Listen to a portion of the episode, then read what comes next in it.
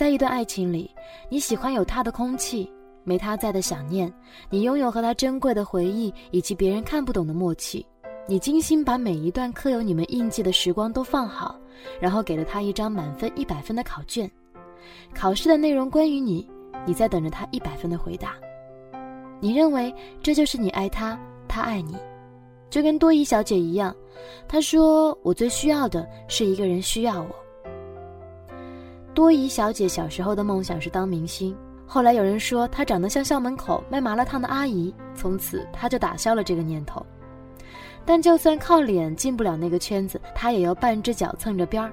于是，一路披荆斩棘，成了某门户网站的娱乐编辑。朝九晚五和不定期高密度加班是她生活的主轴。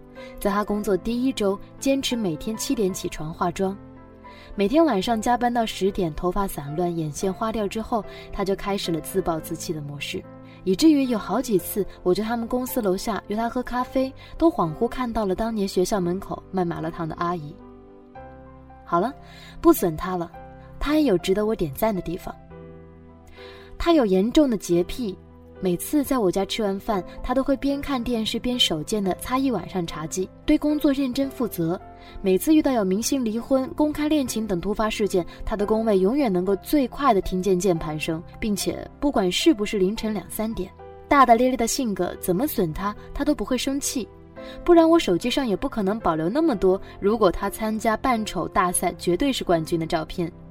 当然，最令我惊叹的是，她赶在我们所有的朋友的步调之前找到了一个男朋友。他们在一个明星的私人生日会上认识，对方是某宣传公司的策划总监。大概是借着酒劲儿，看对方都特别顺眼，于是两个人互换微信，敲好第二天的约会，这桩喜事儿就成了。坠入爱河的多疑小姐特别可怕，她对自己的皮肤没有自信，于是常常二十四小时带妆。对方说不喜欢胖姑娘，于是天天在家里拿着俩小哑铃，跟着电视上的郑多燕跳减肥操。男朋友不在身边的时候，手机就成了情人。可别人忙工作的时候，不会随时随地的聊着微信，他就把之前的聊天记录翻来覆去的看。打开他的浏览器，常去的网站一览全是那个男人的豆瓣、人人和微博。他说每天都去翻一翻他之前的微博，就感觉走进了他没有告诉我的那一部分的生活。有时候添置了什么，有时候又丢弃了什么，总之啊，我心里特别满足。可惜好景不长，他们在一起才一个月，他就上我这儿来诉苦了。男朋友因为工作需要，经常要跟一些美女在一起，他把那些照片一张一张点开给我看，却不知道自己为何生气，又一次一次放下手机。起初呢，我也只是好心劝慰他，可能在这段爱情当中，多疑小姐要爱对方多一点儿。所以才会自觉有一些卑微，或许需要两个人更长久的相处来增添一些彼此信任的砖瓦。破了洞的气球很快也就干瘪了，多伊小姐变成了一个不开心的女孩。我经常醒来的时候看见她凌晨四五点发的朋友圈，颜色灰暗的配图，一段失落的文字。她说那个男人一出差她就睡不好。没收到对方的晚安短信，就会感觉自己的身体的每一个细胞都在抗议，辗转就是一夜。每当他提到他的前女友，他就会觉得对方还忘不了过去，于是就变得焦虑。他只要看到他的微博上有一些女生给他留的一些“你好帅”之类的花痴评论，他就恨不得回复十句“关你屁事”。他每每多关注一个女生，他就会把那个女生的微博全部翻一遍，似乎想去找一个自己不愿意相信的答案。但始终都找不到。在第三次把网站上的新闻链接弄错之后，主编给了他三天的假期，让他好好的反省和休息。他躺在床上，男生发来的微信他也不回。等到电话打来的时候，他脑袋一热，问了他一句：“你到底喜不喜欢我？”对方当然错愕。在这之后，他说自己病了，很严重，希望马上看到他。最后，男生来了，但是看见精神抖擞的多疑小姐，表情很冷。他们是多久分手的？我不知道。有一次在 KTV，从不抢麦的多疑小姐竟然一个人坐在点歌器前，一口气连唱了十几首歌。我跟几个朋友看到她声嘶力竭的样子，也不忍打扰，直到唱到杨丞琳的《想幸福的人》的时候，我就分不清楚她是在唱歌，还是在哭了。第二天，他更新了一条微博，他说：“如果在你面前，我可以肆意的笑，也可以嚎啕的哭，那就好了。如果你说我们一起住吧，我想见你的时候就能见到，那就好了。我真羡慕那些可以蛮横争吵又等着别人来哄的人，羡慕那些爱情里高傲的像一个女王的人。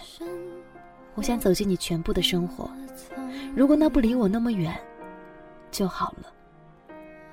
每次拥抱的时候，都不会感觉两个人相爱的时间正在默默倒数。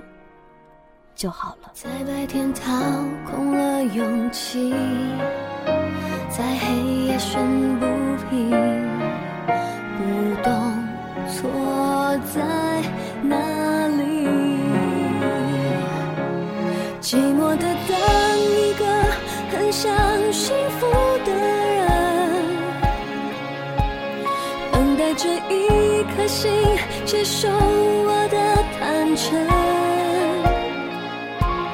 懂得爱甜蜜中有苦涩的成分，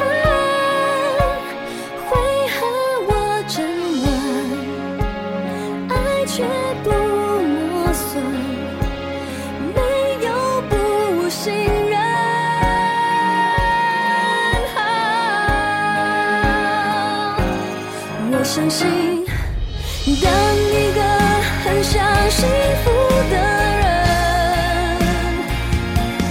也必须是能够让人幸福的人。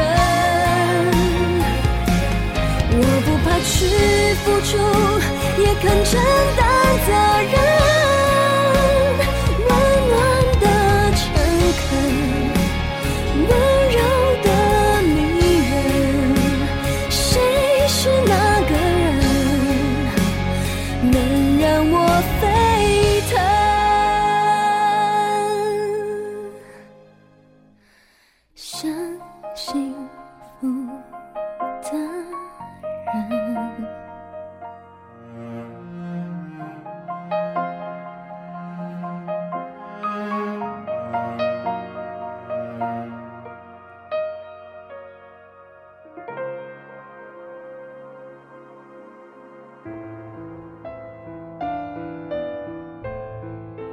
后来通过朋友旁敲侧击询问过，那个男生其实是一个很好的人，很清楚自己要什么，做事果敢，梦想很大。他曾在杯盏之间敲中了多疑小姐的那一个酒杯，以为可以毫不费力地将恋爱作为生活当中锦上添花的一抹颜色，但他的天空实在不够宽，他只能先走。你时常因为对方没有及时回短信、接电话，没有记住你的喜好，没有跟你解释清楚那些莫名其妙的人而生气，其实不过都是想要找一个理由证明他爱你罢了。你很需要他，你为他做了很多改变，你把自己的心腾了一大块空地给他，你花在爱里的力气可能不比别人少，只是你的要求太多，最后就亲手为你一直苦苦追求的回应画上一个不甘心的句号。你源源不断的猜疑你们的感情，在一次又一次的证明里，让对方失去了信心。其实每一只风筝都不会喜欢扯着线头给他羁绊的人。一个敏感的人，大多数时间都不幸福，因为太过在乎，在乎对方眼里的自己够不够好，在乎今天下哪一种雨，飘哪一朵云，在乎牵手的时候太冷清，拥抱的时候不够靠近，在乎。会不会不定期失去他？爱情里没有那么多充分必要条件，你需要一个人，并不代表他也这么需要你。你拼了命的想念他，也换不回来他不间断的短信和电话。把爱的人当成你的所有，把你当成他的一个部分，比较没有那么容易失望。一段理智的爱情是两个人的时候有彼此，一个人的时候有自己。同是年轻人的我们。不可能有饱和的时间让爱来消遣，两个人腻在一起，终究没办法给未来生活买单。当他不在你的身边的时候，你可以更努力的工作，可以多看书、听歌、种花，悉心的照料属于自己的这一片森林。好在下一次相遇的时候，会发现彼此都变得越来越好，直到两个人在别人眼里看来都是发着光的，那这段爱情，就是最好的爱情。前几天，多疑小姐给我发了一张截图，是之前失恋之后她发的那条微博。男生在下面留了一句评论，他说：“你当初问我到底喜不喜欢你，我没回答的原因，是因为所有问问题的人，他们心里其实都有了自己的答案。”